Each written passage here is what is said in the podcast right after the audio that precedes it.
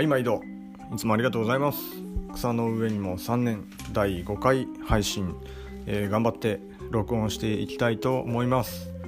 一番好きな果物はパイナップルの草野大地です。よろしくお願いします。えー、昨日、えー、今日はね4月の24日の土曜日、えー、今現在午後8時22分です。昨日の、えー、昨日の夜も第4回の、えー、腰腰痛とダンスの話か。を配信、録音して配信したばかりなんですけれども、えー、また今日も2日連続で、え、録音して配信してみようと思っております。よろしくお願いします、え、なんでこれを、え、続けて配信しようと思ったかっていうと Twitter のトレンドに今まさに、え、僕の大好きなポルノグラフィティとそのアゲハチョウとかサウダージとかっていう曲がなぜかねトレンドに入ってましてなんでだろうなっていう感じなんですけどでちょうどこの第5回の配信を、まあ、来週にしようと思ったんですけどそのアゲハチョウのことで喋ろうかなと思ってたんですよね。でもちょうどトレンドに上がってるんで、まあ、いいかやってまおうかっていう感じで、えー、やっててしまっております。でもう一個、えー、この第5回今回の配信では原稿を用意してみようと。えー、今までのフリートークで何の原稿もなしで喋る内容もその直前に決めて喋るっていう内容ではいまいちこう聞き直していて、えー、なんか納得ができないというかこれ続けていてもスキルアップしないんじゃないかなっていうふうに、まあ、思ってしま思っていたのでもう一回原稿をやってからえー、録音しようかなと思いまして、えー、原稿を作ってみました。でちょっと調べたところプロのアナウンサーが1分で読むのが約400字なそうなので、まあ、10分間喋ろうと思ったら4000字。でまあプロではないので、えーまあ、300字やとして、ま、3000字目標で、えー、A42 枚の原稿いやちゃうわ。3枚か。の原稿を作ろうと思い、えー、作っていた途中なんですけど A42 枚の段階で、えー、今止まっていてさあ作ろうと思ってたところでアゲハチョウがトレンドに入ったのでまあいいか途中のとこまで喋ろうという感じで、えー、やっつけでやってみました。やっております。えっとですねえーというわけで、えー、今回のテーマはポルノグラフィティの代表曲の「アゲハチョウ」から、えー、この前ね僕アゲハチョウ聞いて以前聞いていた時よりと考えあの感じ方が変わっていたのでそれを紹介しようと思います。まあ、なんでこれを喋ろうとアゲハチョウのテーマをアゲハチョウをテーマにしようと思ったかっていうとまあ、僕は前々回の自信がないっていう、えー、配信でお話ししたんですけどなんか趣味のけん玉だったりダンスだったりで仕事である農業だったりっていうのもこう勉強したりこう上達したりやればやるほど自信をなくすっていう癖があるありましてこれが皆さんどんな感じなんかちょっとわからんのですけど やればやるほどやっぱその上の存在っていう人が見えて、えー、さらにその人との距離っていうのがしっかり見えてきてしまってそこにこう現実を感じて自信をなくしてしまうっていうのがあってあるんですよね。でこのポッドキャスト配信でも自分のこう今までやってきて悪いところばっかりがやっぱり気になってきて今ちょっとやる気がなくはないんですけどねモチベーションが下がりかけていたのでまあ下手くそでもいいよねとは思ってはいるんですけどやっぱりこう、まあ、上達したいしっていう思いがあって、えー、その何て言うんですかね。喋る。変にかしこまらずに喋れることってなんだろうと思って、えー、いろいろ考えたら、まあ、けん玉多分僕のけん玉の話聞きたい人そこそこおられると思うんですけどまあ、けん玉のこととで好きなポルノグラフィティのこと。が一番あとまあ漫画のこととかかな。好きな本当にあの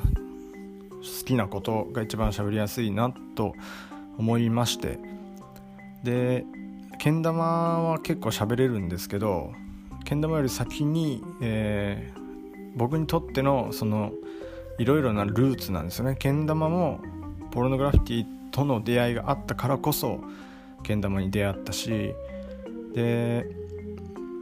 そのまあ言ってしまえば今の妻との出会いもポルノグラフィティを好きだったからまあ間接的にはそうなのかなっていうふうに思っているのでまあじゃあポルノグラフィティの中でもポルノの話をしようと思いまして、えー、でそのポルノ何を話すかというとって考えた時に、えー、っと改めてアポロから順番に曲を聴いていったんですね。シングルを。あの Apple Music に入っていてサブスク解禁されてますのでで順番に聴いていった時になんかアゲハチョウの時にすごい衝撃を受けて僕も中1からポルノを聴いているのでアゲハチョウなんかも何百回と聴いてるんですけどやっぱなんか今までとは違う感じ方を受け、えー、があったのであじゃあアゲハチョウのことを喋ろうかというふうな感じで、えー、今回のテーマ決めました。はい。というわけでここからちょっと原稿で、えー、読むというか原稿を見ながらやっていきます。はい、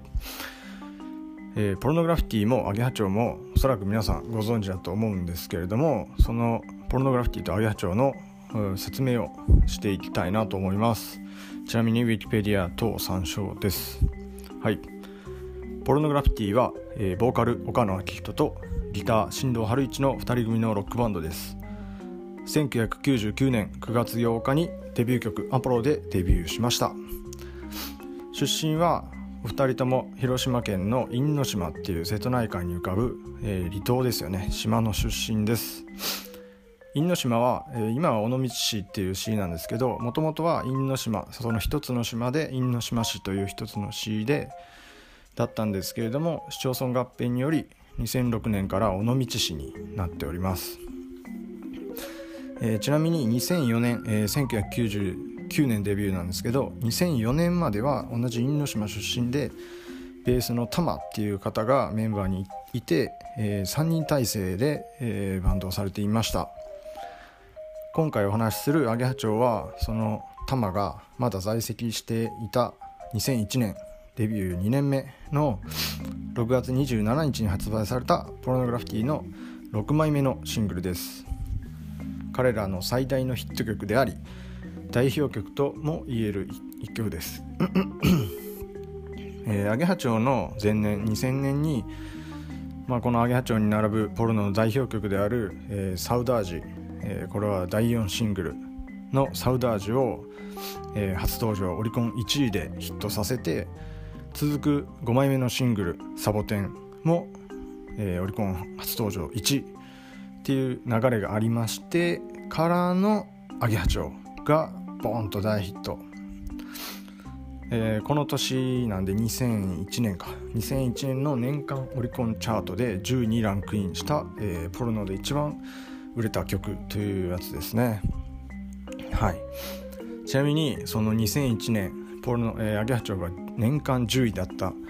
えー、年間チャート。どんな曲があったのかっていうのをちょっと気になったので、えー、調べてみました、えー、2001年の年間1位が、えー、宇多田ヒカル 噛みました、えー、1位宇多田ヒカルの「Can You Keep Us Secret」2位は浜崎あゆみの「M」3位がケミストリーの「Pieces of a Dream」4位えー、桑田佳祐波乗りジョニー。5位モーニング娘。ラブレボリューション2121 6位また桑田佳祐で白い恋人たち。で7位が浜崎あゆみのエボリューション。8位 KinKiKids の僕の背中には羽がある。9位三木道さんのライフタイムリスペクト。そして10位がアゲハチョ。ウというねもう有名曲ばかりのランクランキングになっております。そして、えー、ちなみにポルノより下11位があのビーズのウルトラソウル。めちゃくちゃ有名なあれですね。で12位が MISIA の Everything。13位が Every Little Thing の fragile。っていうねもうそのアゲハ蝶以下も。むちゃくちゃ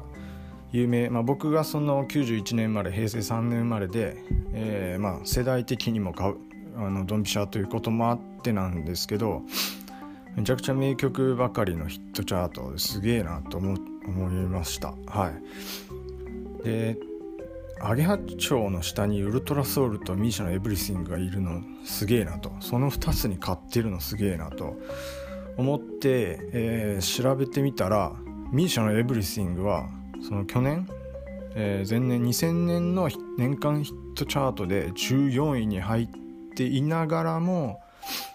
えー、2001年の年間でも12位に入ってるっていうなんかもう全然あの格の違うすごいあの曲でしたね。ちなみになんかうん2000年代2000年代の女性アーティストで一番売れた曲だとかいう話です「エブリシング」はい。っていうのがね、えー、すごかったですね。っていうのをちょっと調べてみました。はい。面白かったです。えー、っとですね。でこの「アゲハチョウ」がリリースされた2001年がまだ僕10歳かな？平成3年生まれなので1991年生まれなので10歳で多分小学4年生。音楽とかも全然その興味はなくまあアニメ見てたぐらいですよね。でまあ、アゲハチョウは多分ねお店の BGM とかで聞いたことはあったかもしれないんですけど、まあ、ポールのアゲハチョウも全然知らなかった。知りませんでした当時は。で僕がポルノグラフィティを好きになったのは、えー、中学生に入った2004年、えー、そのベースの玉が脱退して今の2人体制になってからの初めてのシングル「シスターっていう曲がえー、90、あれ2000何年やったかな？祝月8日にえー、出た時その2人体制になってからやったんですよね。そのシスターが出るちょっと前に、えー、その3人体制時のベストアルバムを2枚「えー、レッツ・ブルーズ」っていう、まあ、赤と青の2枚のベストアルバムを出していて、まあ、その買ったのは多分ねシスターが先やったと思うんですけどまあ、どっちかベストが先やったかシスターが先やったかっていうので、えー、初めて、えー、その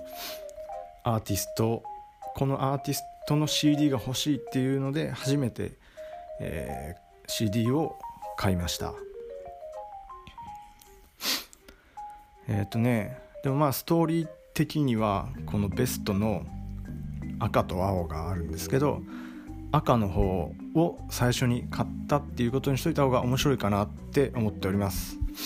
その理由がえっ、ー、とね確かブックオフでそのベスト版を買ったんですよ。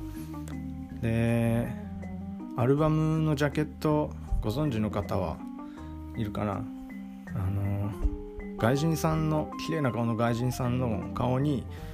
青は緑色の青りんごが書いてあって赤は女性の顔に赤りんごが書いてあるっていうジャケットなんですよね。でそのジャケットの何て言うんですか裏返したところがその顔の表ジャケットの人の背中が描かれ描かれてるとか、まあ、写真が載っていてでそのレッドの方は女性で、えー、ブルーの方が男性なんですけどレッドの方のまあ、女性はどう見てももう背中が丸見えというかこれは下着をつけてないぞと。そうそういう写真なんですよね。でこれはあのー、まあ、思春期入りかけのね僕当時中学1年生13歳の僕の妄想ではこれは CD を買って中を見ればこう胸が見れるんじゃないかという袋閉じ的な発想をしてしまいましてえーえー、その買ってしまったというね。結局胸は見えなかった見れなかったんですけれどね。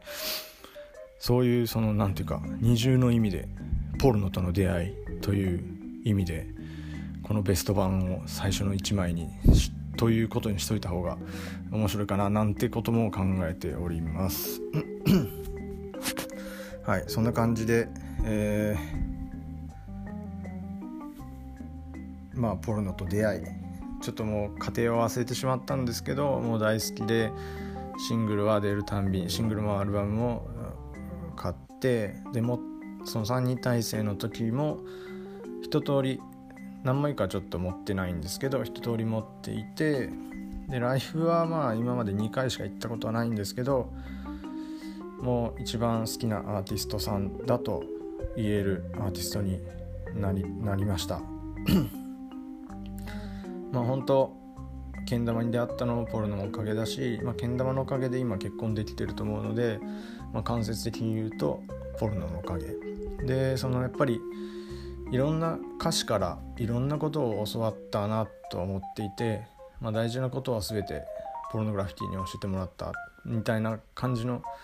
ことも思っております。はい。でアゲハチョウのことまでいけないけずになんかめっちゃ喋ってしまったんでまあ一旦ここで切ります。次回そのアゲハチョウについて、えー、アゲハチョウの歌詞について思ったことをお話したいと思います。はい。えー、今日もグッジョブ自分そして聞いていただいた皆様グッジョブ皆様ありがとうございました、えー、以上草野大地でした。またよろしくお願いします。